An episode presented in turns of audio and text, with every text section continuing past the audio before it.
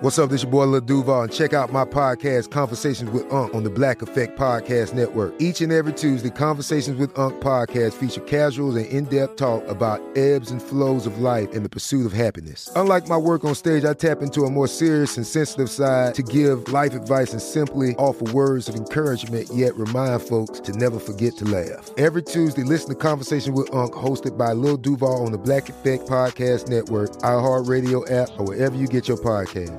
Presented by AT&T. Connecting changes everything.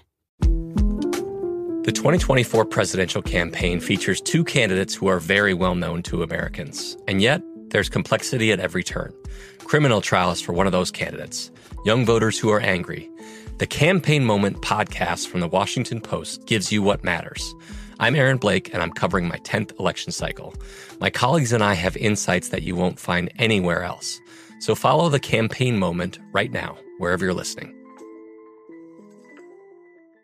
Enjoy all your favorite sports like never before at BetMGM. Signing up and playing is so easy. Simply sign up using code Buckeye and receive up to $1,500 back in bonus bets if you don't win your first bet. When you register with BetMGM, you can get instant access to a variety of parlay selection features, live betting options, and the best daily promotions in the business. And with BetMGM at your fingertips, every play and every game matter more than ever. Place your moneyline, prop, and parlay bets with the king of sportsbooks today. Sign up using code Buckeye and receive up to $1,500 back in bonus bets if you don't win your first bet. That's right, up to $1,500. Again, sign up using code Buckeye and receive up to $1,500 back in bonus bets if you don't win your first bet. BetMGM and GameSense remind you to play responsibly. 21 plus and present in Ohio. Subject to eligibility requirements. Rewards are non-withdrawable bonus bets that expire in seven days. Gambling problem? Call 1-800-GAMBLER in partnership with MGM Northfield Park. That's 1-800-GAMBLER. When you buy Kroger brand products, you feel like you're winning. That's because they offer proven quality at lower than low prices.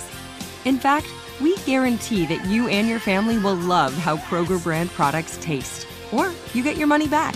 So next time you're shopping for the family, look for delicious Kroger brand products because they'll make you all feel like you're winning. Shop now, in store, or online. Kroger, fresh for everyone.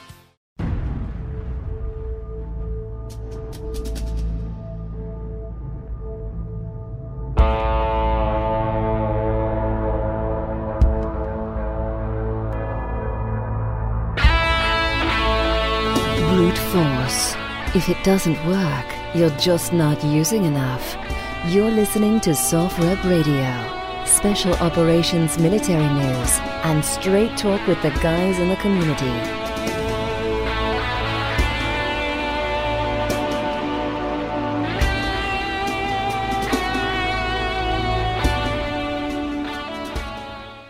Hello again, everyone. Welcome back to SOFREP Radio. SOFREP Radio, on time, on target. Uh, we have a great podcast lined up this afternoon. We want to uh, welcome our special guest with us, Jack Devine. Jack is an author. He's written a couple of really good books. In fact, uh, we we had him on our podcast about six, seven years ago when he wrote the book "Good Hunting: An American Spy Master Story." It was a New York Times bestseller, but now Jack has written another one called The Spy Master's Prism The Fight Against Russian Aggression. It's due out on March 1st. We were thankful to get a uh, uh, an advanced copy of it. It is a very compelling read, and we encourage all of our readers and listeners out there to definitely check this book out. Um, just to give you a little background on Jack, uh, as I said to him uh, when we first started talking, Mr. Devine, but uh, he said to call him Jack. So Jack was a 32 year veteran of the CIA. Uh, he served, obviously, he was a Cold War guy. He started back in the late 60s. He went up through, I think, 1999. You know, he was in charge of the CIA's counter narcotics center. Um, he also was in charge of the Afghan task force when the Russians were involved in Afghanistan. We were uh, funding the Mujahideen, and we'll, we're going to definitely talk about that because we have some, I guess, the sixth degree of separation. But anyway, uh, yeah, he's been there. He's been involved. Everything. He worked his way up to the to the uh, acting director of operations for the CIA. So Jack has started from the ground level and worked his way all the way up to uh, that top floor. So we want to welcome him to the podcast. Jack, thanks for taking the time with us this afternoon. We really appreciate it. Well, it's a great privilege. Uh, your audience uh, means a great deal to me. Uh, you have people defending this country and have defended it in the past. And for me to spend time with them is a great privilege. Well, uh, I love the way your book started off because you had a quote from an Afghan, I guess the uh, considered the modern founder of the, the Afghan nation. And this quote is My last words to you, my son and successor never trust the Russians. And, you know, for somebody who grew up in the Cold War like myself and served them during that time frame, I couldn't feel any different. I have a plaque in my office that has that quote on, and I wasn't familiar with it. Uh, but Charlie Wilson, who I'm sure virtually everybody in your audience knows Congressman Wilson and his role in in, uh, in the Afghan program, gave me that plaque, and uh, and uh, it stuck with me. I didn't think it was going to land. In other words, when the Cold War came to the end, I thought, well, maybe I'll take it down. I'm glad I I, I kept it up. Yeah, so, there you go. uh, I almost and I'm almost entitled to book that. Never trust the Russians. Uh, and maybe in retrospect, maybe I should have put that in as the second line. I know we toyed with it, the publisher. Yeah, yeah. I, will tell you what, that was the best way to start it off. And you know, I, I think part of uh, uh, part of the gist of the book is the Cold War really isn't over, is it? Because uh, you know some of the maybe uh, main people have changed, but the goal is still the same, isn't it? What's interesting about that, Steve, is uh, around the first chapter in the book, I talk about Comrade J. Uh, Comrade J was the uh, deputy chief of what we used to call the KGB, and now it's called the SVR New York City. And he was a walk-in. He came to the agency and volunteered his uh, his services. And you can imagine in that position, he was extremely knowledgeable. You know, for the KGB in New York, it's a very active, high high uh, high activity uh, operation. So in there, he said, you know, when I joined the KGB, uh, we had three main targets: the United States, NATO, and China. and when I left in 2004, he he defected, and uh, you know uh, we took care of him. But in 2004, he said, when I left, the three objectives were the United States, NATO, and China. So. Uh, you know, it never stopped. Now there was a period. I mean, I happened to be in Russia, and, and I go into this in uh, June of '91, and the government fell in August. Um, I actually had an appointment to, to see the deputy chief of the KGB. I was their guest, believe it or not, even after my my significant role in the Afghan program. I was their guest because we wanted to, we wanted to warm up relations with the, the Russians, and anything they could think about talking about was counter narcotics. So I was head of counter narcotics, so I went out there and we made a uh, made a visit with the KGB. They were the host, actually. It's very ironic. But at the last minute, I was canceled from seeing the head of the KGB, and I saw the deputy. It was quite normal, and we went on with the trip. Part of the deal, because I had no great interest in going to Moscow at that time, but the fellow that was head of Russian operations, Milt Bearden, a public figure. He was the our, our chief out in Islamabad in those days. He said, if you come out, we'll have them fly us down to look at the poppy fields. But the poppy fields are right beside the Friendship Bridge, and I have a deal with them. If you come, you and I will stand on the bridge with the KGB, the Friendship Bridge where the Russians left. So I said, I'll, I'll in. So I went, and we have this great, great picture. But the, what was interesting is uh, in August, the government was overthrown the communist government collapsed in uh, in August of '91. I was there two months before. It's coincidental that I was there two months before. I quickly point out, but what was interesting at that moment is what was the future? What was it going to be? And so many people, uh, well, well, the Cold War's over. We won uh, peace dividend. We don't need to worry about the Russians. And we, over the years, cut our budget back, GDP, from a slice of rather the intelligence budget from 70% focused on Russia to 10%. So uh, the point was there was a period in time where, going right to your question, Steve, where everyone was convinced the Cold War was over, and there might have been a few months, but uh, it it was shortly. The KGB was one of the last places to give up its its stronghold on its files and so on. So they did continue to run operations, and I hope we talk about it later. The famous mole inside of the FBI, uh, Robert Hanssen, actually received a message right at the end after they collapsed and said, "Look, don't don't worry, we're going to take care of you. We're not stopping." So the point is, they recovered and they recovered and they got stronger. Putin came and he is a KGB KGB guy. Let me stop there because we can talk about him and other questions. But the struggle with the Russians never uh, never ended, and I think we'll talk more about it. But I, I want to give it back to you rather than me going on with the history of the book. yeah. Well, and, and again, uh, in in the book, you basically, you know, you make the point that Russia is still our uh, probably biggest enemy, um, you know, on the world stage, and um, you know, I, I thought that was a little surprising. I because everyone today talks about the Chinese and their economic power and the fact that you know the Chinese are trying to, you know, build up that what they, whatever they call it, the Belt and Road Initiative and that their economy, and they're kind of they're kind of dusting off our game plan of how we brought down the Soviet Union against our, us. And uh, um, I was a little surprised by that. But you were saying that you believe that the Russians are still our biggest threat in the world. And can you talk about that a little bit? That's a great question. And actually, I'm surprised it's our second question. Um, you know, usually it doesn't, uh, someone doesn't raise it till much later. In fact, uh, when I was writing the book, uh, I don't want to talk and bore your audience about the struggles of writing a book. This isn't what I do. I have a full-time job running my own company with a partner of mine, Stanley Arkin. So this is something I believe in, the subject matter, and I like it's a way of getting your your voice out. In fact, there's an old saying you know, old soldiers never die; they fade away. You know, MacArthur said that in the mm-hmm. Congress, and I I would say old spies never uh, fade away unless they have a pen. If they have a pen, they can keep on uh, keep on writing. So, uh, you know, I wrote the book, and in the process, I eventually came to the Russian issue because of the 2016 involvement.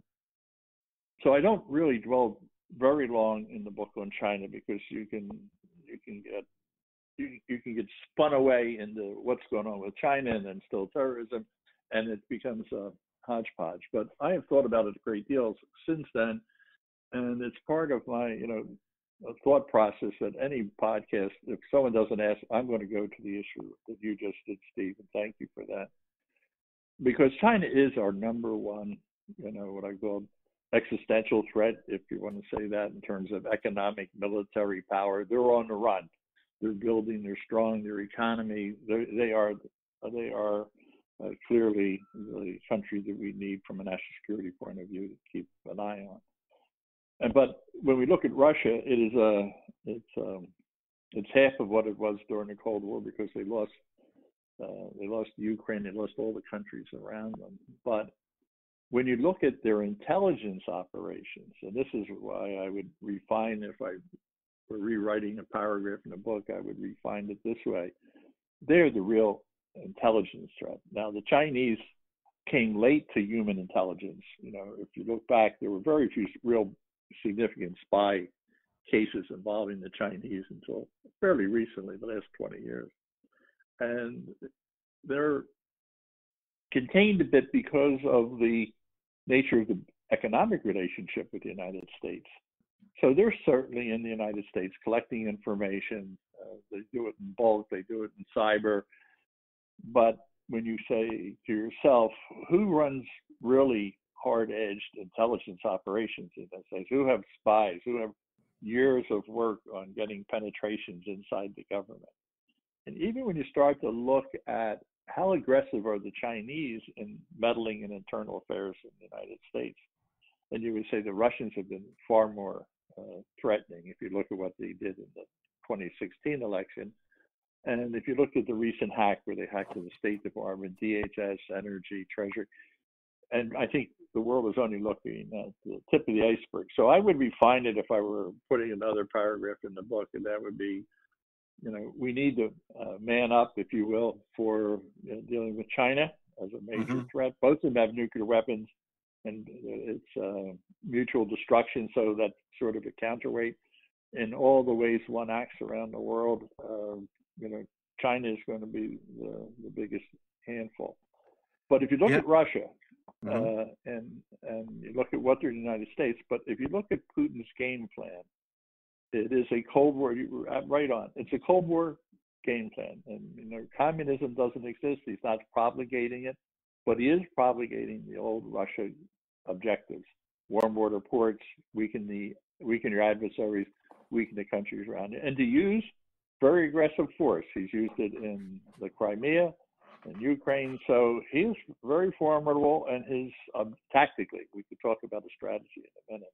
So it's in that context, and I know I've gone on a bit, but you know, there's almost a knee-jerk reaction. People say, "Well, it's got to be China," and that's true in the macro picture. But if you talk about intelligence threats, national mm-hmm. security, um, and intelligence operations, uh, the Russians, I still put at number one.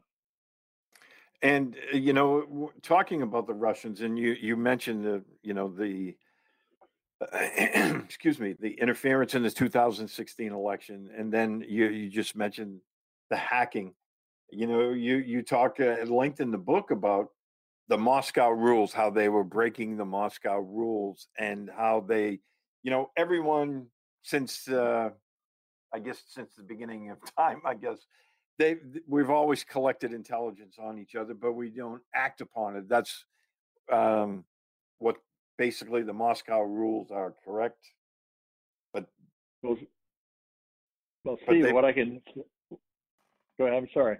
Yeah, uh, I meant to say, but they've taken that one step further, and they've acted upon that, and that's something that we've never done against each other up until this time. So that's a great observation, and I want to give you a, a pat in the back. You know, I've been interviewed by a lot of people over the years, and sometimes they read a chapter or a snippet that someone gives them. You clearly have read my book, so I'm quite flattered, and I want to compliment because it's a key point. It's a really important thing to understand, and uh, and that is um, in the Cold War, which you and I were involved in, and uh, you know I was involved, in, and so were you. Beyond that, but uh, in the Cold War, we had some. There were some unwritten rules, and the unwritten rules were, were you didn't counterfeit each other's money. Why? Because you would destroy the entire economic system, right?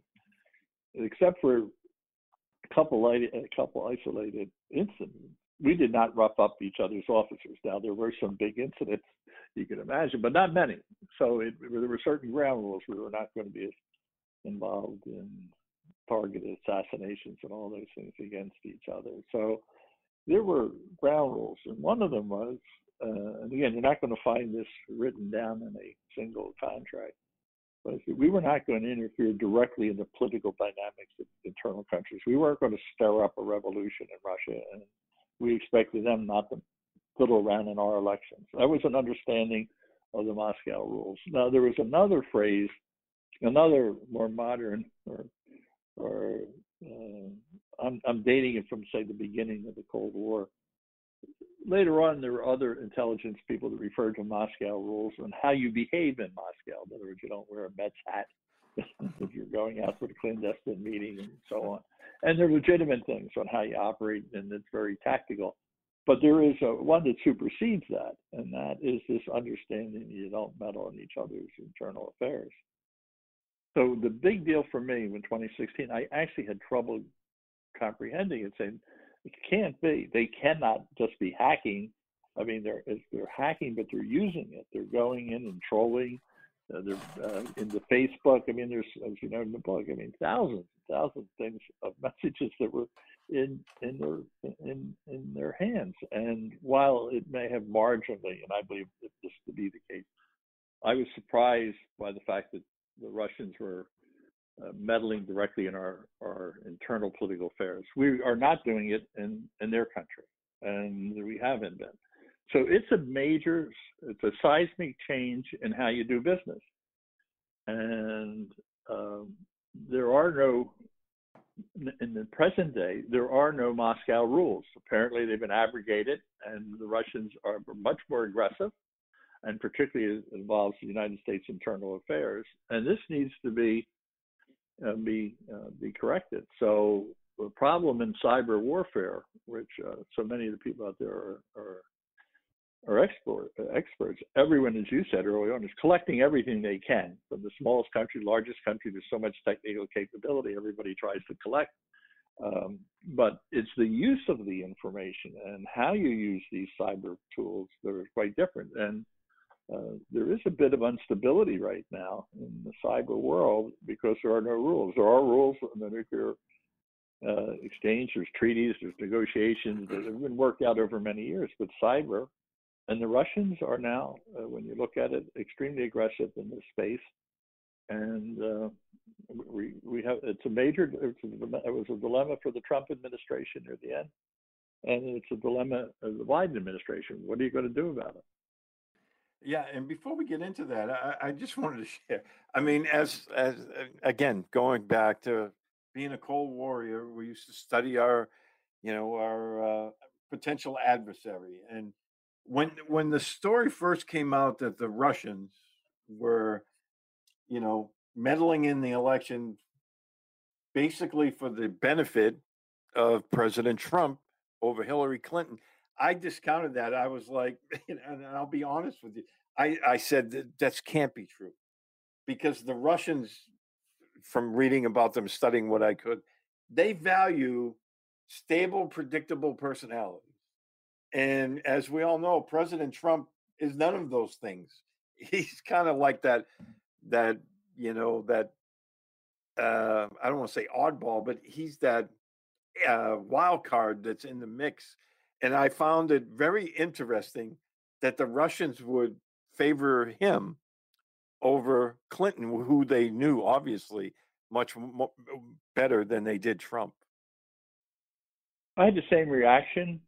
But in the process of writing the book, and as I dug through some research, I kept trying to figure this out because, as you said, what what you really want on the other side is someone that's very predictable. You want stability. They know the Trump, uh, they, they knew the Biden people, they know the Hillary people, they knew the Bush people. They knew what they were getting. You can you you can work within parameters. They weren't sure. So I would say, well, it's really a you know it just makes no sense. Or have they lost their there are marbles in this. But the more I get into it, and I, you know, and I know you, you and your team are aware of this, but you know, they've developed a strategy we call hybrid warfare, right?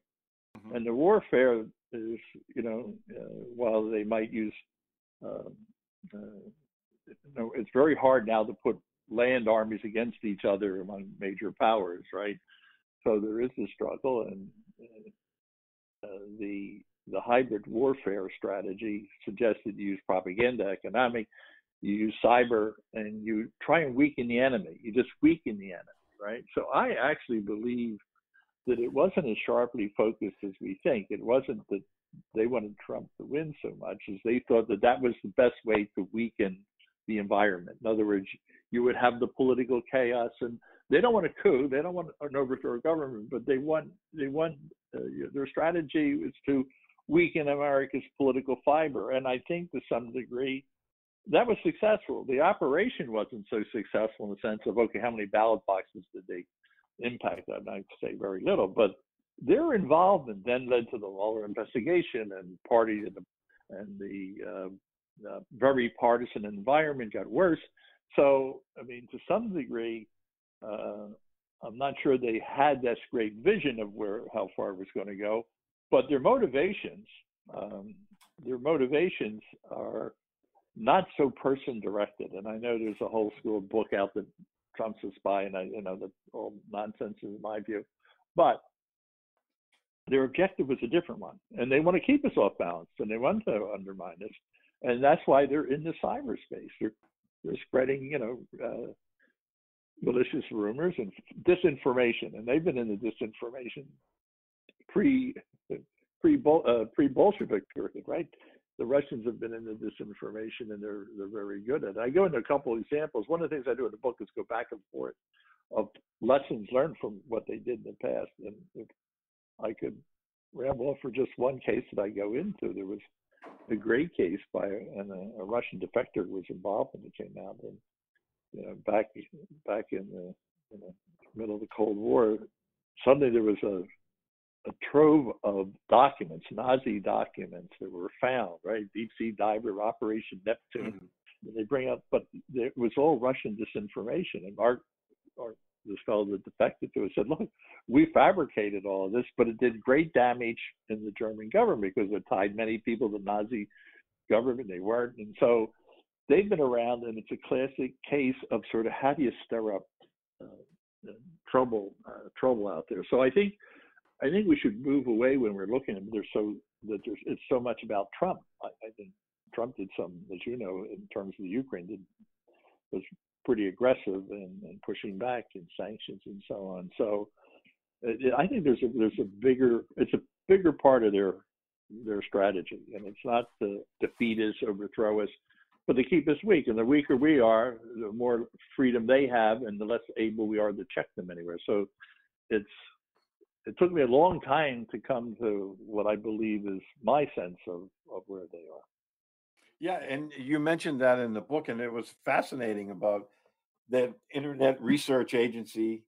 You know, it's run by the same guy who runs the Wagner Group, who all of our readers know all about that because that's the uh, Putin chef. And you talked about the 80,000 Facebook, you know, personas and, you know, 2,700 Twitter accounts and thousands of YouTube videos, all spreading this disinformation or misinformation program, whatever you want to call it. And the "Not My President" uh, movement was all of Russian fabrication. And I, you know, I think it was very successful at, at subverting us and and driving us further apart than we already were. Right. I think that that that would be a point that I underscore as well it's not so much about who won the election; it's just the chaos that or political turmoil that that folded from it. One other thing I would note on this: there, for a while, people said, "Well, it must have been an accident, like some general got off the got off the reservation and they weren't paying enough attention and." You know, they, they regret. In fact, I even had some some of, in the private sector. I'm in the private sector intelligence business. There was some material coming out saying, "Oh, this was something that was done by a junior. That was their own disinformation done by a junior person. I I honestly believe that these things are cleared at the very top. That this is a highly controlled part of a strategy. And if it was if, if it was some general, he would have been shot and it would have stopped. It hasn't stopped. Mm-hmm.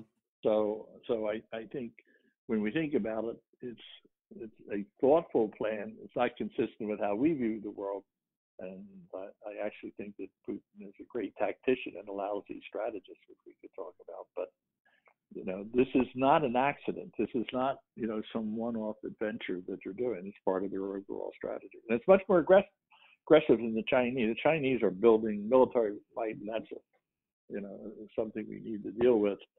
Uh, I don't anticipate a nose to nose with the Chinese, but right now, where are we? Where where where's the troublemaker in the political arena? It's uh, it's the Russians. Mm-hmm. And, and, you know, with the Russians, um, you know, they've taken this aggressive stance and they've taken it the next step. Uh, what do you foresee as being, you know, what President Biden, who's now just, re, you know, been in office about a little more than a month, what, what's his, uh, what, what do you think his game plan has to be to right the ship, so to speak.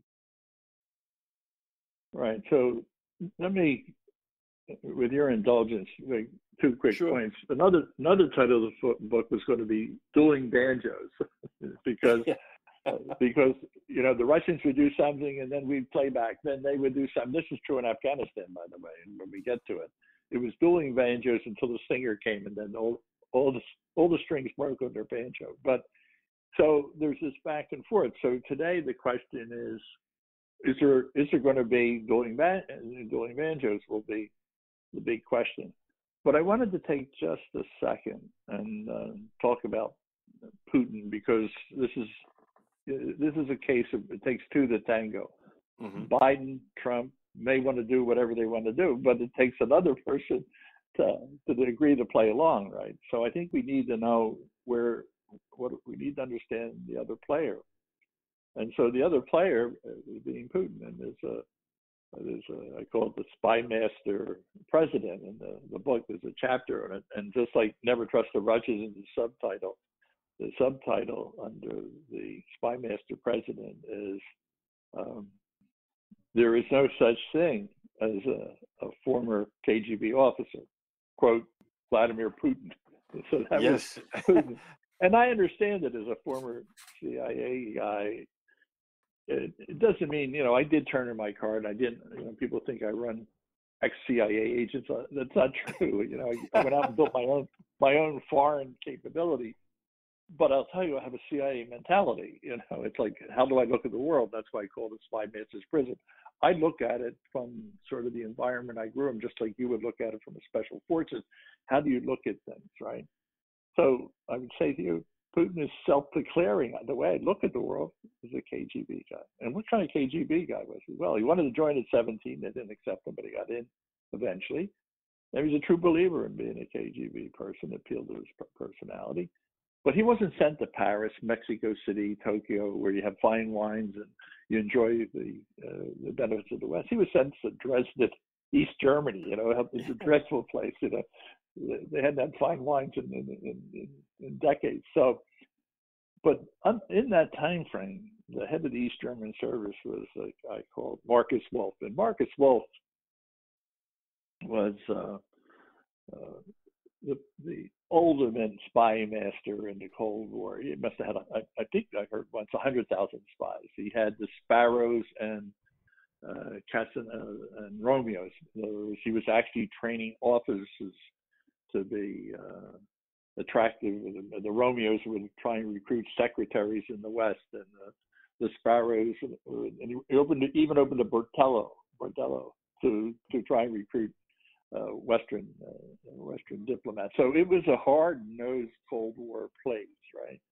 And so when the Soviet Union fell, uh, Putin is there, and by his own words, and I understand it, I can identify this. He must have been totally devastated what happened to him, his service, his mission, you know, his country, and he, you know, set out that that was never going to happen again. Russia would be strong again, and he went off to St. Petersburg and got into politics, and then um, got tied in with the, with Yeltsin and the, the powerhouses in Russia thought, well, he's he's one of the company guys, he's manageable, and that was probably true until the day he became, you know, the, the president. Uh, but before that, he did serve as the head of the FSB, their version of the FBI. So even after he left the KGB, he was running internal operations, the internal operation in Russia, or even underhanded. So you have someone who has a Cold War mindset, just like you, just like many of you know, they he has a way of looking at the world. So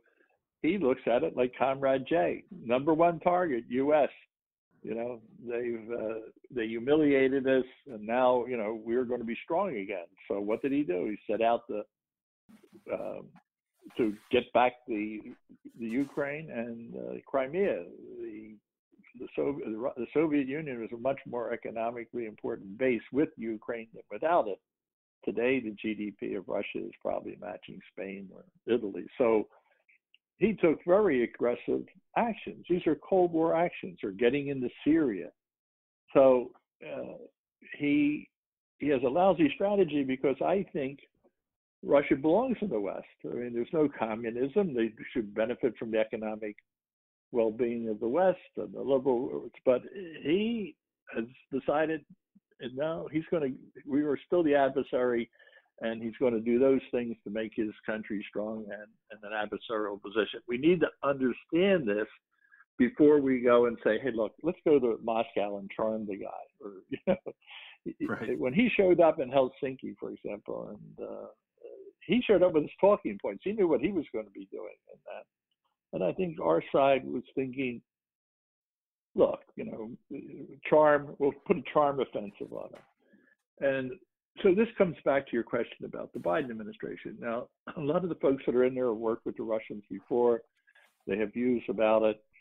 Um, and uh, the question I have is it's certainly not going to be won over by charming, right? It's, we're going to have to show some strength and resolve in this. And uh, the last time when when the Russians went into the Crimea and Eastern Ukraine using covert action assets, you know, green men, as they said, green people.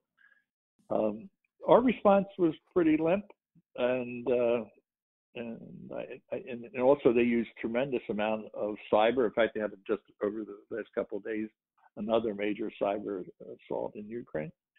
Um, so, you know, very uh, very aggressive in executing it. So when they get to the table, um, you know, they're going to try and create a you know a new a new treaty on arms, and the Russians weren't honoring it the last time. So, I mean, I think you know, part of our national strength is we need to get our act together at home. We have to be, uh, we have to return to bipartisan issues on national security. We need to get the economy marching, make make sure our military is well taken care of and modern in the way that it it, it needs to be. And, and uh, not, I wouldn't worry about our military facing the Russians, and God forbid they ever get to that, because I do think we have the best military in the world. So there's, I, I think, just jawboning this thing. You're not going to change him on his strategy, and there has to be some sub rosa, you know, confidential discussions about what what are the limits of this cyber? Uh, where because we're not going to go to war on the ground.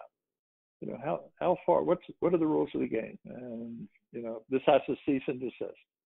And if it doesn't, then I think there's a hard decision that the Biden administration has to make, and that is do you start the you know do you start the band up with the dueling banjos because you cannot let it go unresolved and you have to make it sufficiently you try and calibrate it so it's commensurate to the um, to the action your response is commensurate with it not excessive and, and not not weaker than so i think there's some tough decisions ahead mm-hmm. but i think there are people untend to us underestimate Putin and the fact that he knows what he's doing. He knows he has a strategy.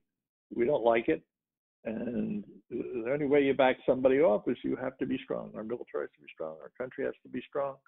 We have to mean what we say. We can't, you know, get puff out our chest and then fire fire a, a tomahawk into the desert, you know, and say, okay, now now pay attention. So I think there's some tough years ahead with Russia, and very tough years on on China. So we we need to be united our intelligence service have to be funded and and uh, our military needs to be funded and prepared and and, uh, and to uh, as a deterrent uh, to further aggression. So that's why I, I, say in the subtitle of the book, you know, the fight against Russian aggression. So we're looking, we have to recognize that's what it is, and then we have to, you know, uh, do what needs to be done using all the toolboxes, and you save military response to the very end. And when you're looking at uh, Russia and its nuclear power, we're not going to go toe to toe, but there'll probably be green men in places where we will have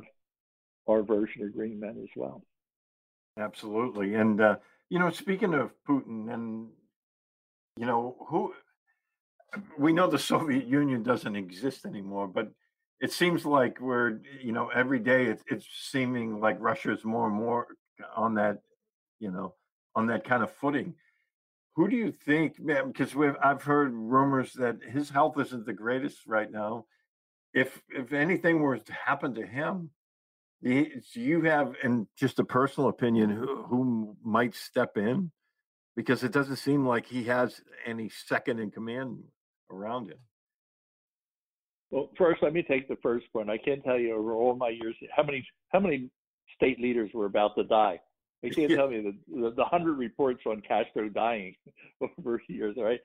Uh, we actually ran operations. Uh, it's in the public domain, but you know, one of the, the heads of state, we go to the bathroom someplace, we'd have some technicians test the urine. They'd have a pipe run off and test it to see whether they were going to die. You know, and it always came back, hey, he's not as sick. He's not as sick as you think he is. So, I put no stock in that at all. I say, no, you know, this is that wishful, you know, wishful thinking. But the second part, you shouldn't wish for it because you don't know what's behind it.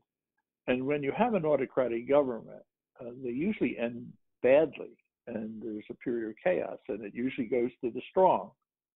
And the problem today, it's a little bit harder to calibrate because the strong, the strong, uh, the weapon they may have uh, may be a six by three iPhone, right? And they're able to rally people out of the street, and so you could, you know, really, really want the West just like they they should want a stable like, uh, personality on our side. We want stability in Russia. You know, whatever it is, we would love to have transition. It's very interesting. I noticed in the book that uh, President Bush forewarned Gorbachev, said, "There's a coup coming. There's a coup coming." He said, "I can handle it." Well, good luck.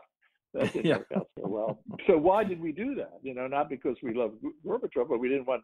We, you know, we had no idea what was coming. They got nuclear weapons, so you know, I think uh, uh I, I think the question of how he leaves.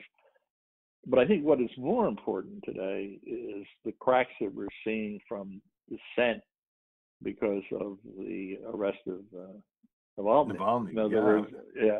I mean, who wants to demonstrate? But who wants to demonstrate in the winter in Russia? I mean, you got to really be upset, you know. So my point is, I think we're seeing some cracks here, and the problem in this modern age, uh, you know, if they have the same thing in the spring, you know, you might get twice as many people out. It's, uh, you know, he needs to go to the mountain. I mean, look, he's been a very successful he's a master. Let's see, you got to tip your hat. I mean, he was in his 30s, I think, when he started his rise. You know, he's uh, the head of, and made he consolidated power. Very impressive capabilities. Still relatively young in terms of national leaders today. Not mentioning our leaders, any of them by name, but so I think he has to ask himself, you know, is this hybrid strategy and being aggressive with the U.S. is that the right answer? Uh, is that the future here? Is that going to, you know, uh, was Tip O'Neill, the famous congressman in Massachusetts who controlled the Congress in a masterful way, once said all politics are local, right? So the determining factor in Russia is what is happening inside Russia, right? And we should not mess around. I mean, I want to be clear. I'm not suggesting we mess around because you have no idea where it's going to end up. However, as I said, if he doesn't stop, then we've got to revisit the issue. But I would hope that he would look at his own situation and say, listen, I can have my cake and eat it too. I can still be the top guy, but I can have a role in the West and ameliorate things at home. Not easy to manage, um, but if he stays with a, a heart, it's a very tricky thing. You know, he keeps uh, Navalny in prison, prison, he has to be careful he doesn't make him a martyr, right? So, but if he's too weak, uh, so he's, he's probably trying to figure it out. But this is a challenge to him, and I would personally prefer. I mean, at some point, you know, he's got to move on. That, you know, that is done in through, you know, you let free elections take place, and I, I don't think there's any experts uh, you know, I, I was listening. I won't tell you the group where you know they'll be calling me and yelling. You know, people that study Russia and they, you know, their view, they have no idea of, you know, what comes next, uh, who does, uh, and that's why preparedness. You know, the, the military and everybody on this call understands preparing the battlefield, right? Mm-hmm. So, you know, we need to be uh, prepared. We need to be prepared for all contingencies in the world. And we need to be alert and there's stability in, in inherent in uh, in autocratic governments. There's stability inherent in Russia. There's stability inherent in Iran. There's stability inherent in China, just to pick the, the big three.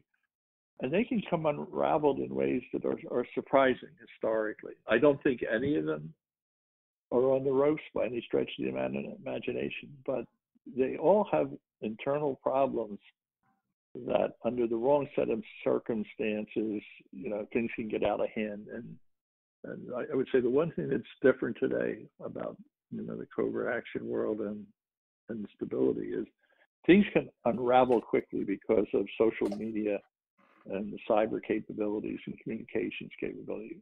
It doesn't help you rebuild a thing. That's one thing I can say.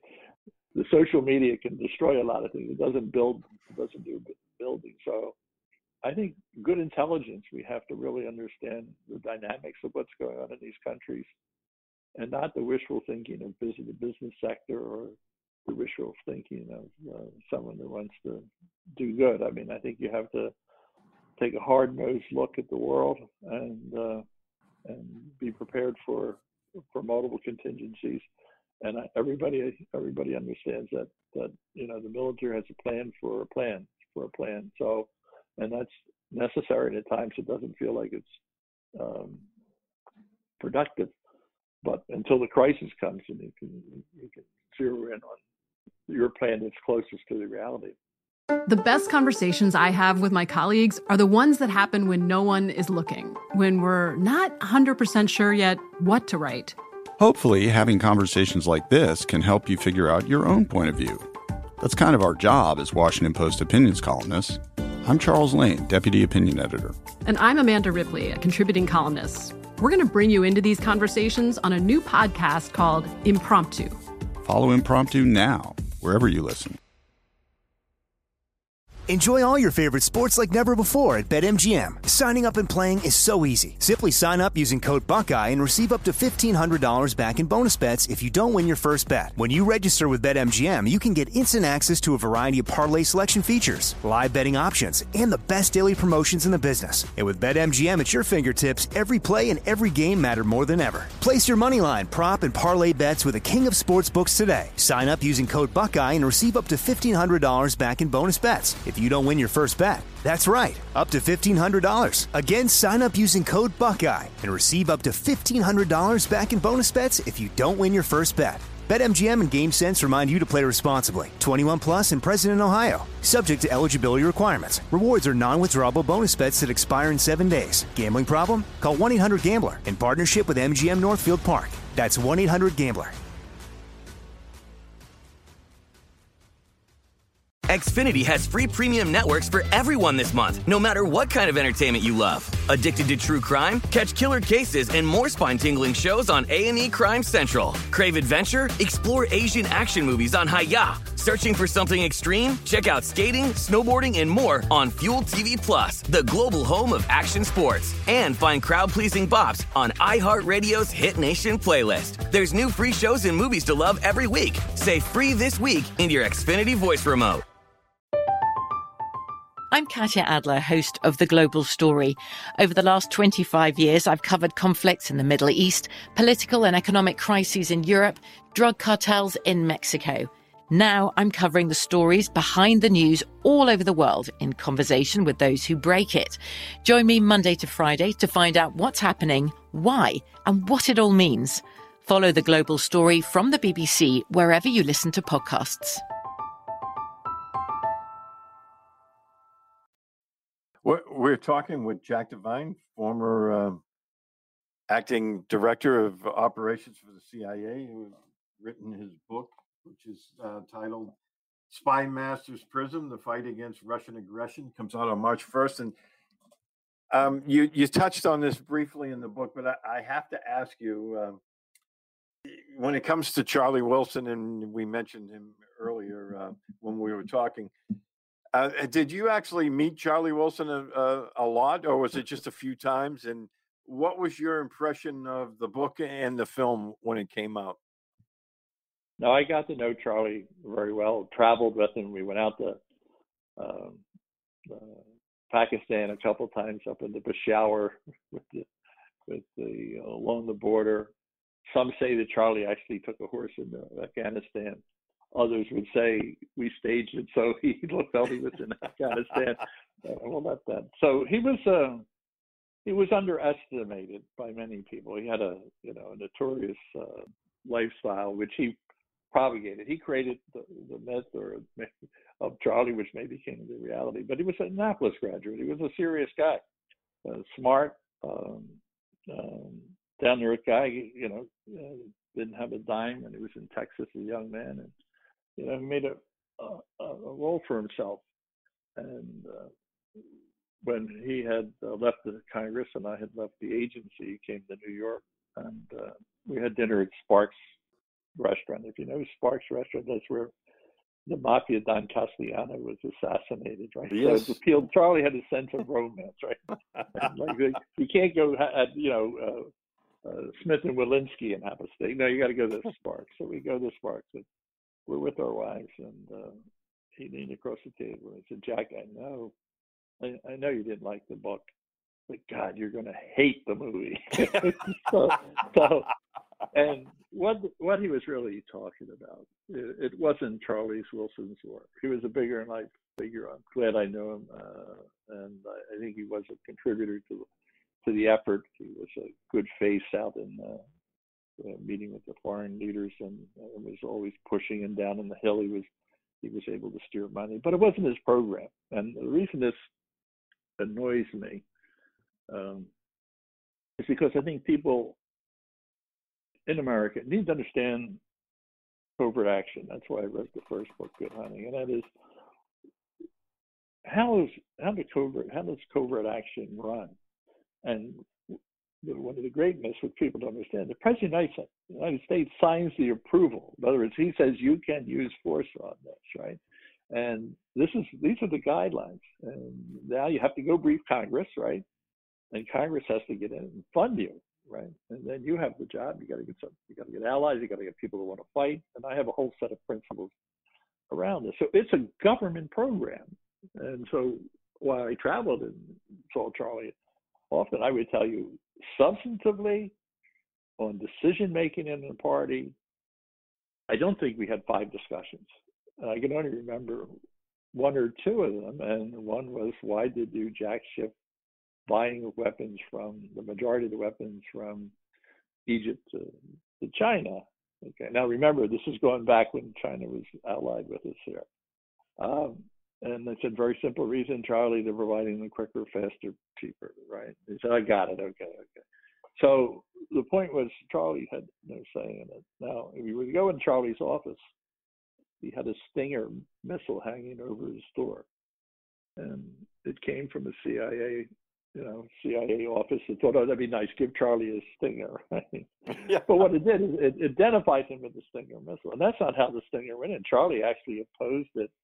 He thought he was doing a good thing because I think someone whispered in his ear, "Tell the tell the Pakistanis when the officials come out that you don't need a one Stingers in the program." And that's what happened for a while because there were people in Washington that were afraid that if the Stinger went in, it would be World War III. So when I arrived at the Afghan task force, I did have a good feeling for this uh, sense of uh, concern, and I was looking at it as um, what what what changes us for, and we were nine million pounds of ordnance was going across the border, and it was daily, and it was uh, locked. Uh, uh, was it daily or monthly? Forgotten. But it, the line, we couldn't cross the line because the Russians were using the the uh, the spet their Spetsnaz and and their Hind helicopters and was suppressing it. And we had like dueling banjos again. We would put in one weapon system. You know, we started out with like World War II weapons, rifles, and then by the end we had very sophisticated weapons. And the Stinger was an application because there was no U.S. weapons in the battlefield other than the Stinger. So it was a big policy decision. And I went down to the White House one day, and the agency had voted against it and voted against it. And uh, they showed a mock shoot down of the Stinger. And uh, I said, damn it, we need that. So everybody in the room didn't say, your office has been voting this down. They said, oh, Jack, great idea.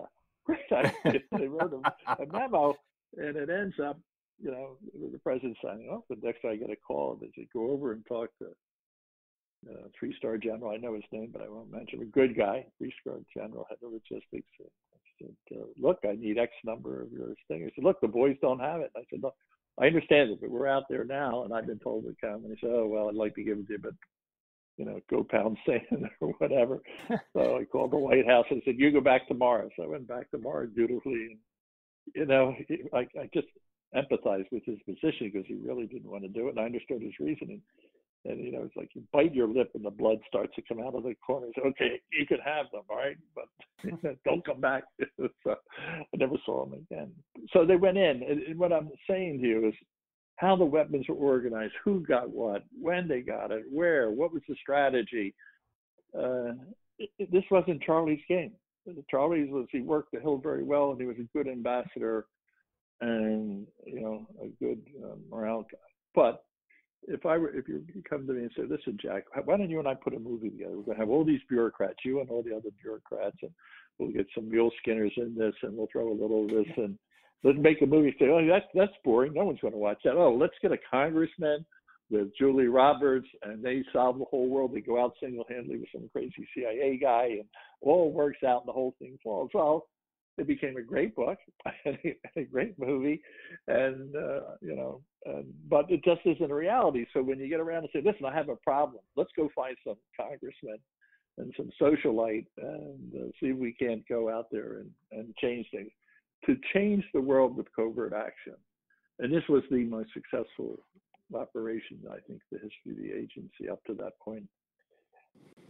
You know it requires a lot of people doing a lot of different things multiple allies, logistics. It's a, it was a war of logistics. That's not run by a single congressman. That's you know offices and people. And I think Steve, you even had a hand in the mule, my favorite mule. Uh, That's mule it. I mean, story. you know, when you m- mentioned mule skinners, uh, at the time, I mean, there was no. As, as we all know, logistics drive the train, and you know we talked about that earlier. And and you know, the Mujahideen at that time, they didn't have logistics. So, you know, the agency was going to furnish them with mules from China, which is like, you know, unbelievably. And so the agency uh, got special forces on board and they said, you know, uh, we need you guys to come up with some mule uh, packs for the mules, the panniers. And this is the kind of stuff that they're going to be carrying. We need, you know, Russian 82 millimeter mortars. We need Stinger missiles, and we need ammo crates, and all this. And um, so uh, my team, you know, we were involved with that. I, I don't think I'm breaking any uh, security regulations this many years after the fact, but it was um, it was very interesting because you know when we first started it, uh, we were working on it down in the mountains in Honduras with uh, Honduran soldiers, and the first day that you know, we were going to leave the compound. We had everything all strapped up and we thought we had it down. And by the end of the day, everything was falling out. The mules were falling down. The packs were falling off. I think we got about 500 yards. You could still see the gate of the compound. And then, you know, each day would have to go back and, you know, uh, change things a little bit. And we ended up uh, working it all out. And later, after the fact, as you and I were talking, uh, when all this came out later on, and uh, you know, with the agency's efforts with the Mujahideen, we saw the the mules, pictures of them with the Mujahideen guys, and we saw those saddles, and we were like, "Hey, we made those." But you know, Steve, it was such an important. I mean, you know, we're talking down in the weeds, but that's how logistics is down in the weeds. So, if you looked at the program, and again, I keep the juxtaposition of Charlie beside you. This is in Charlie's game. So, first of all, you have to buy a billion dollars worth of weapons. Where do you buy them? You, you can't buy you can't get American weapons. You have to buy them. That's a logistical problem. How do you get them out there? That that means boats, trains. I mean, at one point I probably owed more Toyota trucks than anybody in the uh, in Asia because we had trucks. But you got to a certain point, and the trucks couldn't go over the mountains, right? And you needed the mules, or you're going to stay at the bottom. So uh, unbeknownst to you maybe at the time, but we were buying 9,000 mules and marching them across China because Pakistani mules did not work. And the other thing is, uh, you know, what I don't, I'm a city guy. I don't know, you know, as I said before, a horse or a mule, but I'll tell you, Tennessee mules do not work in Afghanistan, right?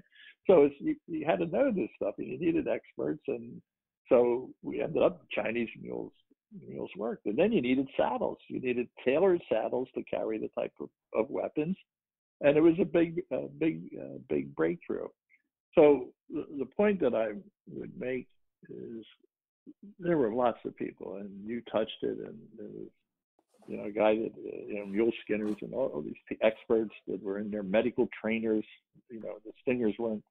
You know, they were trained. Uh, they weren't trained by an agency guy. You had a couple of people that came out of Fort Bragg, you know, that had just been trained on it, went out there, and everybody did their part. So when the when the Russians left and they marched across the Friendship Bridge, a cable went out from the Aegis saying, saying "We won," and I thought that was the right uh, pronoun.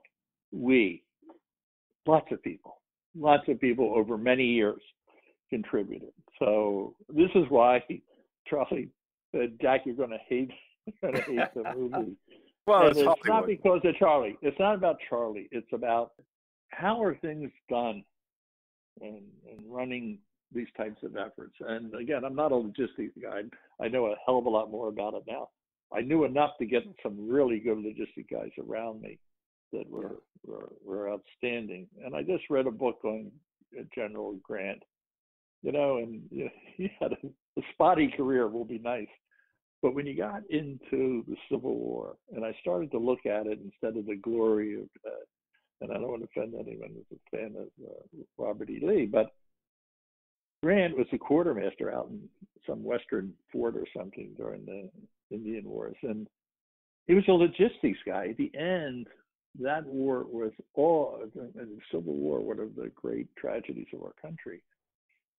The confrontation, it was logistics. So I am now a believer in logistics. If you're going to go into any sort of combat of any proportions, or you're going to go into a covert action operation, or you're going to run a political operation, you need to get your blocking and tackling done. You need to get your plumbing done. You need your master sergeant. In other words, it isn't, you can't think in these broad movie tones of how things get done. And it's hard work.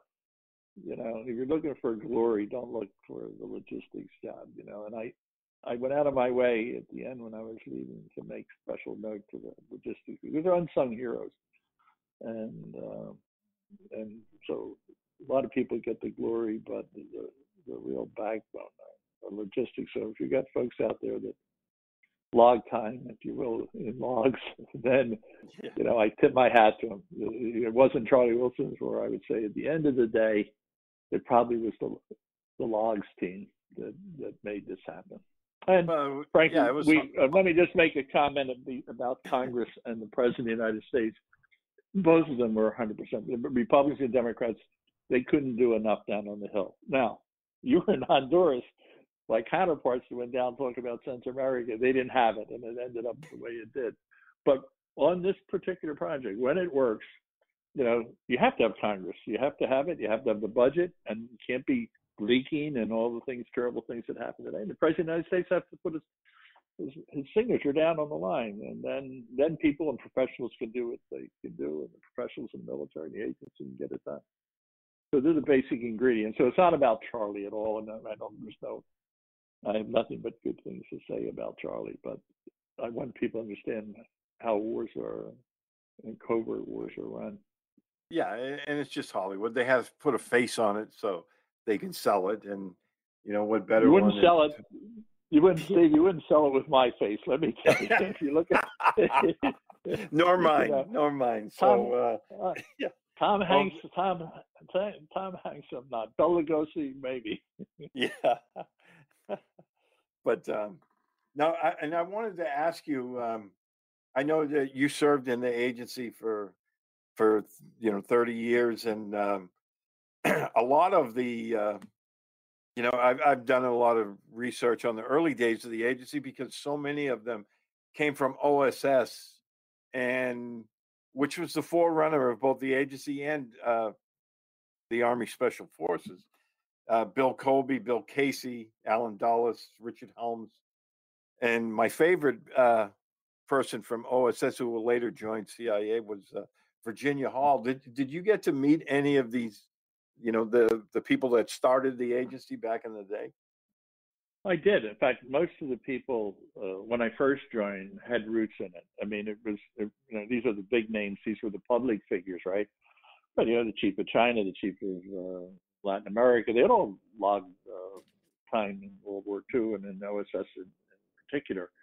Um, and Bill Casey. I mean, you know, the director. There was uh, OSS uh, Europe, but uh, Virginia Hall, I didn't know from Adam except when I, I was in the, I guess I was on the Dominican Republic desk, which was not the center of the world, although in '65 it was, and I, I joined afterwards. But I was standing in the hallway, and, uh, and the guy beside me sort of straightened up, right, and the woman walked by.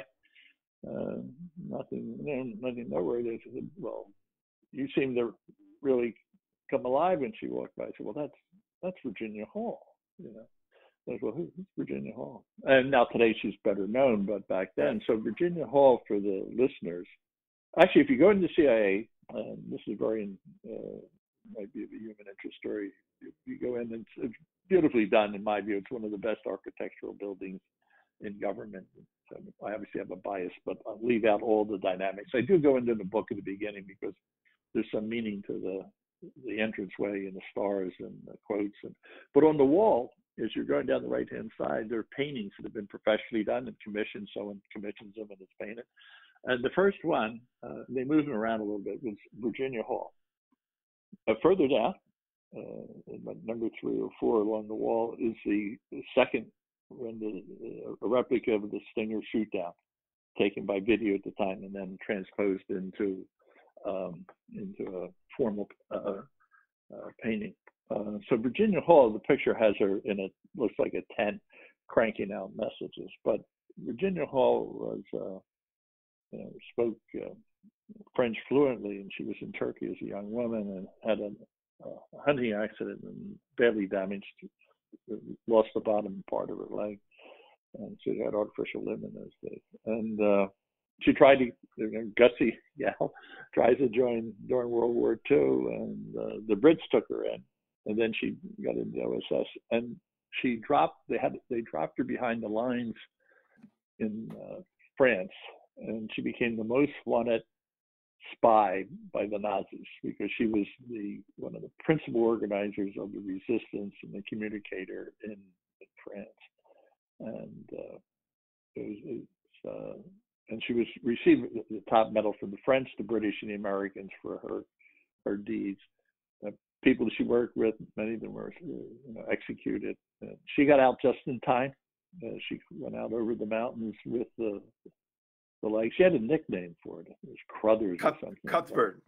Like that. yeah, that was it. That was it. So they sent a yeah. message saying, "Do you have? Are you having trouble getting out?" They said, "Oh, the only problem is with uh, what was the name again?" Cuthbert. She named her leg. so, so said, well, no problems with this, and uh, so they sent a note, terminate, you know, shoot them. Uh, when things that was OSS, CIA didn't do that, but yeah. So a lot of people, but I was uh, I was recruited in the Latin America division. Um, his, his alias was Tom Bender. That's not his real name, but he also worked behind the lines in in uh, in France uh, organizing resistance. So it wasn't just these top level people. I, I would say the entire building was um, uh, permeated with uh, OSS. And it's not just people, but people bring cultures with them. And it was uh, the, the thing that I associated most with the agency through my career was a spirit of can do you want an elephant delivered tomorrow to to Boston or Shanghai? I got it. you can yeah. do it. And there was an esprit and a sensitivity about people and you know caring for people. It was uh, it was something to behold. Uh, the other thing that I found fascinating is if you were a self promoter in that group. Uh, I'm not saying there wasn't any, but you know, it was all about mission. And if you looked like you were just hustling, you didn't. Your career didn't go anywhere. They really believed in God and country, and they behaved that way. The other thing that you know, people think you know CIA lie, cheat, and steal, but it has a very high standard inside to protect itself, I guess. But you know, we produce a lot of intelligence and a lot of delicate operation. And I think of my career, and if if three people looked me in the eye and lied to me. A lot of people didn't tell me the whole story, which is a little different. It's a lot. If you ever get caught lying about anything you're doing, the reporting, you're, you're finished. It's just so fundamental. As I said, you walk through the door, you shall know the truth, and it'll set you free. If you do not adhere to that, you're finished. And that was a culture that was uh, instilled in the agency from the OSS, and uh, a lot of dedicated people, um, great sacrifice, and no glory. You know, today I'm I'm allowed to write a book because I'm tired of other people writing books telling, telling their story and have never been there. But you know, they were all quiet, and the intelligence side is very quiet. The reason I'm able to write is again I became part public at the end, but more importantly, I got involved in one can ask themselves why, but I think partly because I ran to it is covert action. So I was involved in a lot of covert action, and that almost always becomes public. So the things we've talked about today mm-hmm. are all in the public record because these are been declassified and, and so on. What isn't declassified is how to think about it, and I think that's a contribution. I make I think I make two contributions when I write. One is pulling the facts together in one place to make a coherent whole out of it and second, uh, use my spy master's prism to give my interpretation for what it, you know, for what it's worth. It's my look at the business, these events from that optic. And the prism allows it. A lot of other people can be looking at it differently, and I'm, I'm fully understanding of that. But I want to make sure that the the intelligence prism, or at least from one one optic mind, uh, has has a hearing.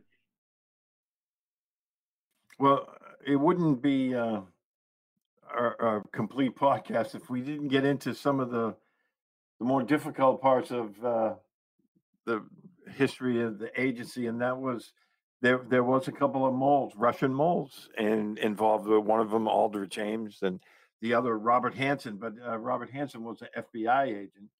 But uh, I think both of them caused untold amount of damage, and you you talked about that in the book, and you know, one of the things that came out about both of them, and you you mentioned this, is they were both kind of underachievers, and that's kind of uh, you know, is this the kind of thing that our counterintelligence people look for? Is guys who are underachieving, guys who are kind of stymied in their career?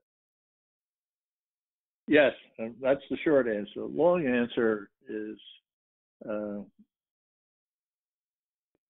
it's the the counterintelligence business. Finding spies within the system is a real art form. And again, it's another one. It's like logistics. It's unsung. You know, you usually don't get an award for finding a spy. At least in our culture, the KGB gives you a medal if you find an American spy in your system. We we tend to we tend to give out reprimands. But so I knew Rick Ames, and I, I knew him reasonably well and uh, that's why it's it's more painful when you know a, you meet a spy and you know them and you work with them. Uh, you know, it, it leaves a lot of uh, introspection. But I knew Rick from, from the very first day I walked into the, the building. He was working on Russia. I was working on Eastern Europe in a you know a administrative job, just basically looking at cables and assigning them to be filed somewhere. But you know, he was uh, uh, was someone that came from a CIA family. I really didn't have any roots background. Came from blue collar background. Foreign service, what is that? Is that the Foreign Legion? So, you know, it was uh, he was steeped in the lore of it, um, and uh, I went to his wedding.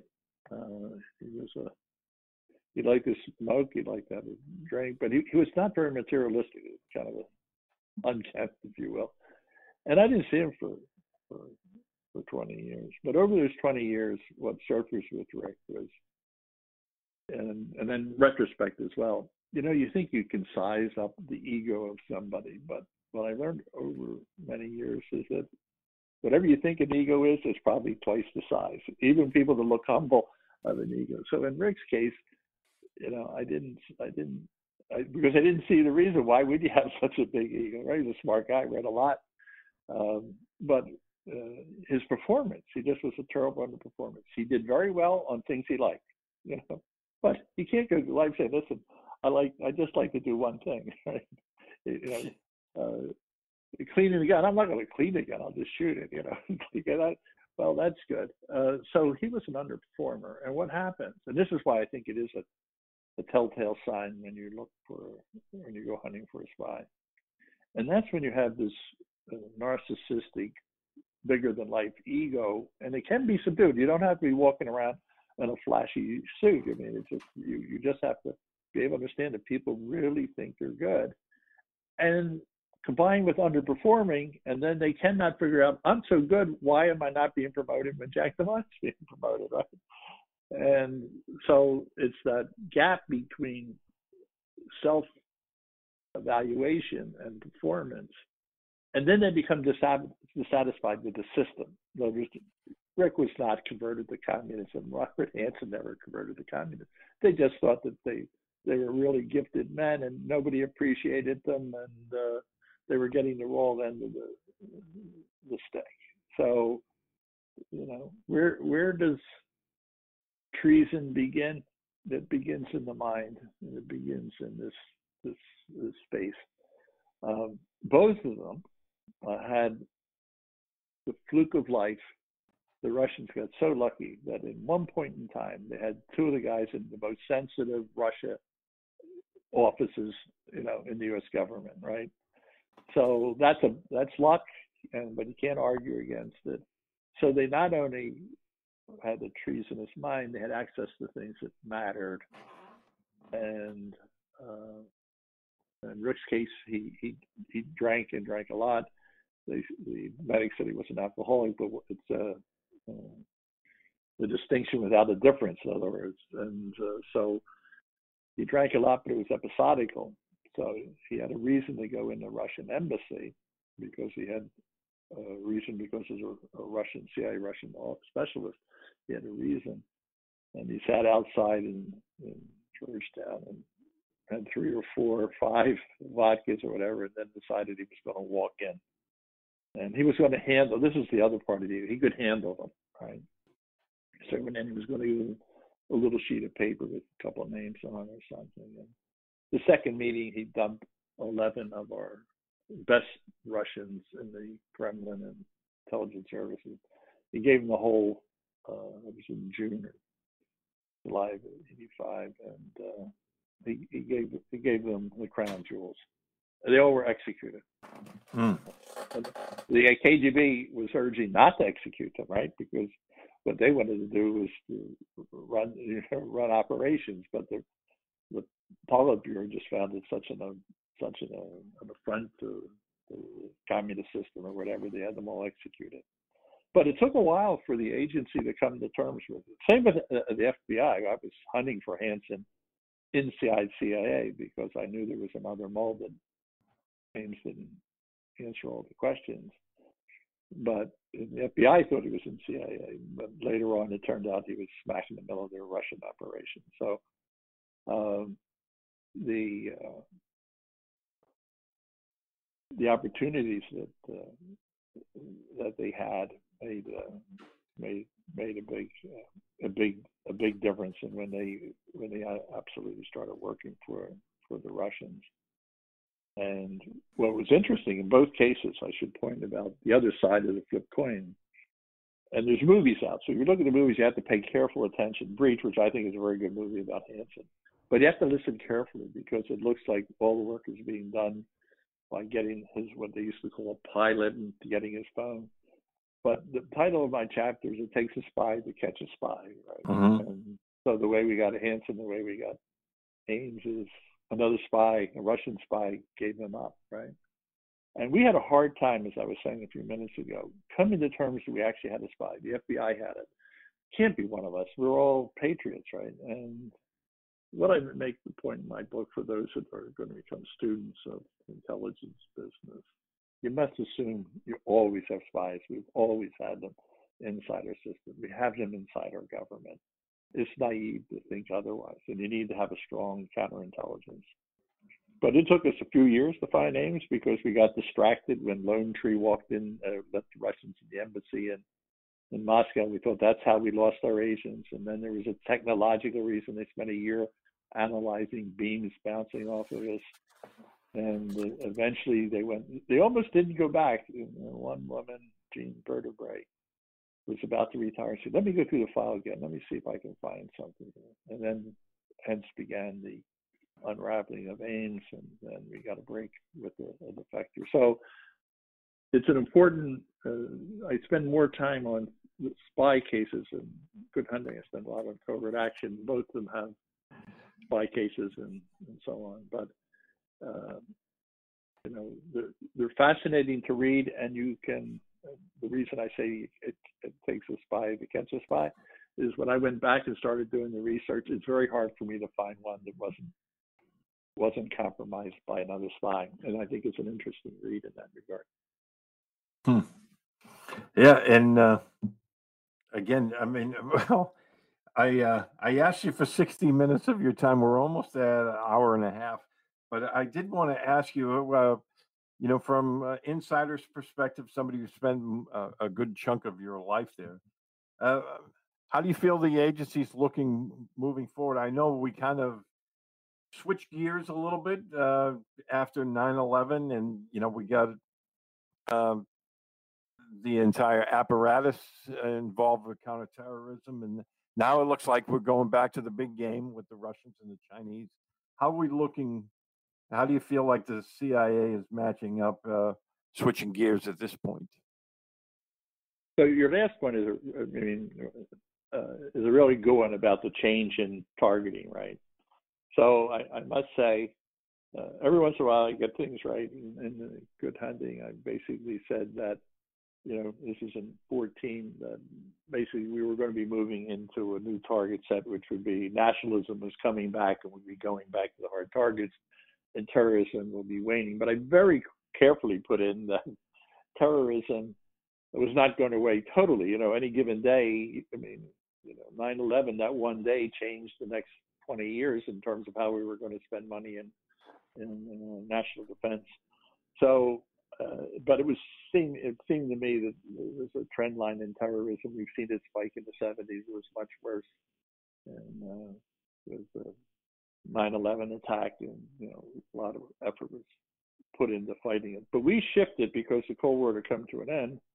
We shifted to the uh, counterterrorism arena, and all agencies, you know, budgets were funneled into it, and it changes. It, it becomes a, a different target set. Different types of people need to do the jobs. Heavy emphasis on paramilitary, tactical, and I, I think you know we could see it changing over the last couple of years, and the agency and all uh, the military has to go through the same process of how do you adjust, readjust now to a uh, you know, to a nation state like China, how do you how do you deal with uh, and deal with an aggressive uh, Russia, and how do you allocate your budget? So, if you're internally in, in both the military and the CIA, you have to do some soul searching. We've done it before, military and the CIA, and you have to ask what type of soldiers are we going to need? What are targets? What what tools are we going to use?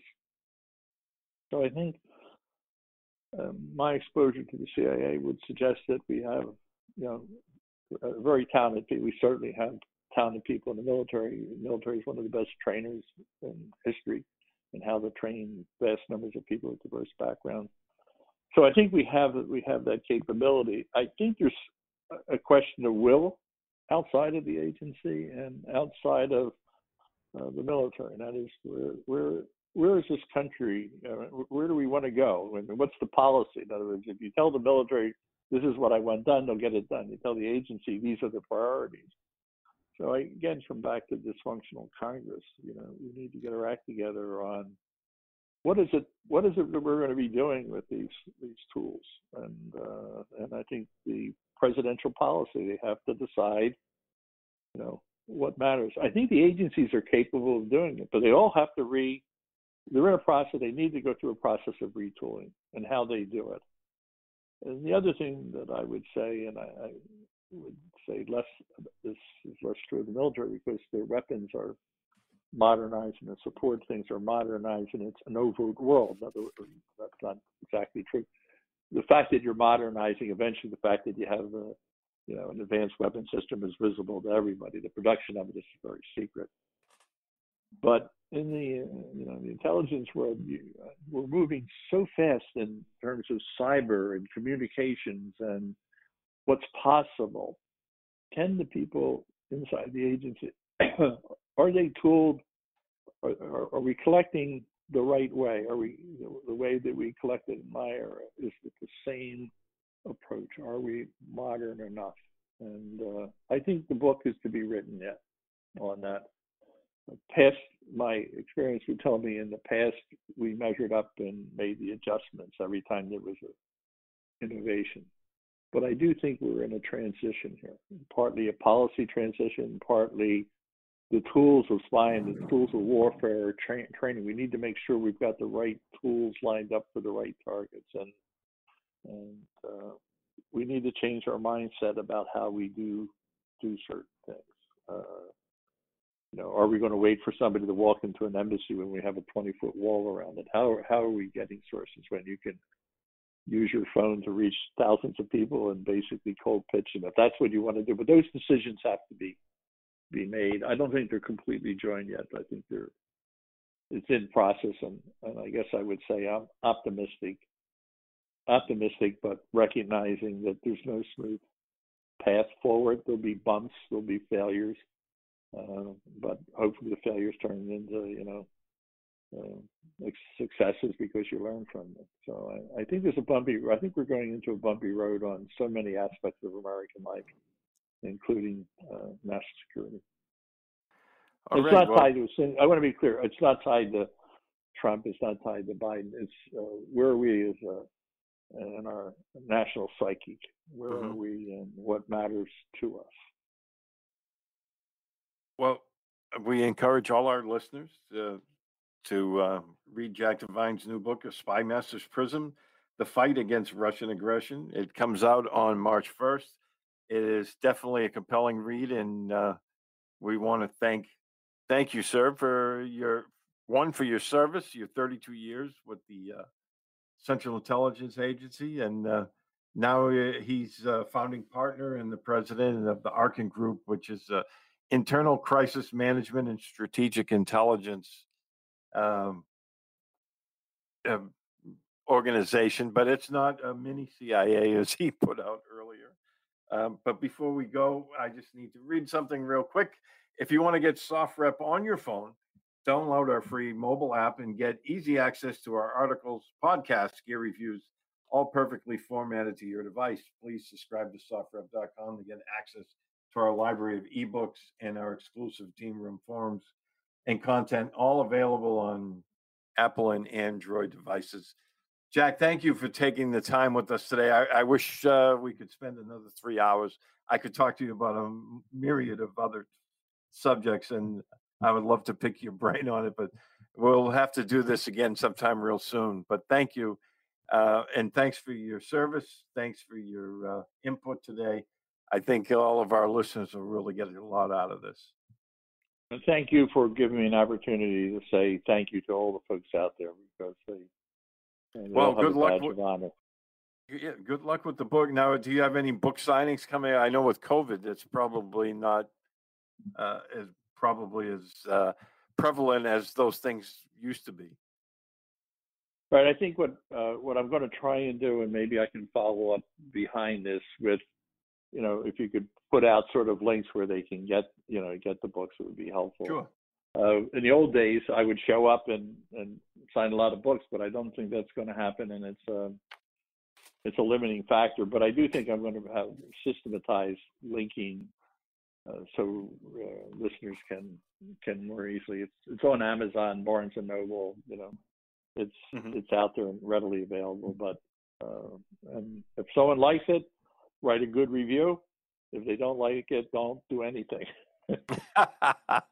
well, we'll we'll be writing a review from uh, from my reading of it. Uh, it'll be out right about the time the podcast comes out, and it should be right around the time the book gets released. So hopefully, we'll we can help you uh, generate a couple of sales of that as well. Well, thank you very much, Steve. It was a pleasure. I, I, I mean, it's really good to have an interview with someone that's actually read the material and knowledgeable about it, and some of the fun things with the mules was great.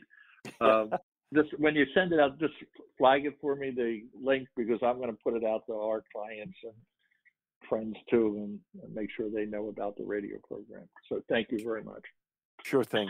And uh, thanks again for joining us. And thanks for all our listeners out there. Uh, for myself, Steve Balestrieri, our our uh, special guest today, uh, Jack Devine from CIA, and uh, definitely read his book, Spy Master's Prism. For all of us here, we'll be back real soon with another podcast.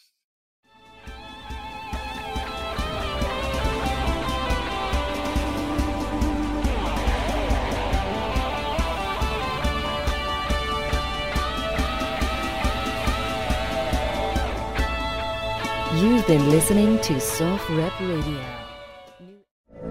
From BBC Radio 4, Britain's biggest paranormal podcast is going on a road trip.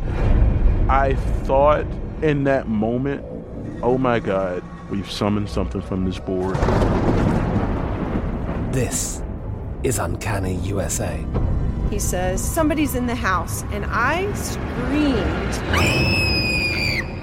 Listen to Uncanny USA wherever you get your BBC podcasts, if you dare.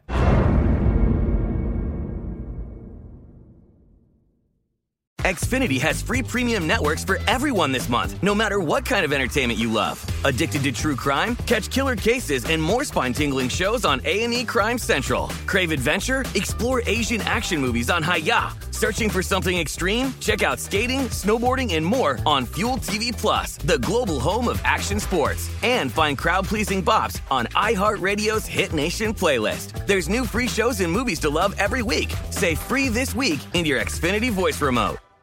If a new house is on your wish list in the next five years, grow your savings faster and experience your dreams with an Ohio Homebuyer Plus account from Kemba Financial Credit Union. A savings account specifically designed to save for a new home where you can earn 7% APY, a $500 matching bonus, and a $1,500 mortgage closing cost credit. Learn more at Kemba.org. Offer expires March 31st, 2025. APY equals annual percentage yield. Restrictions apply. NMLS 292230. Equal housing lender. Federally insured by NCUA. I'm Jack Armstrong. He's Joe Getty. We're the Armstrong and Getty Show. We cover the stories the mainstream media ignores. Stories that are important to your life and important to the world. The election, of course. The many trials of Donald Trump. Couple of wars. Gender bending madness. Why are kids looking at so much social media? And we bring you the stories the mainstream media is on, but we do it without the left wing media spin. Listen to Armstrong and Getty on demand on America's number one podcast network, iHeart. Open your free iHeart app and search The Armstrong and Getty Show to start listening.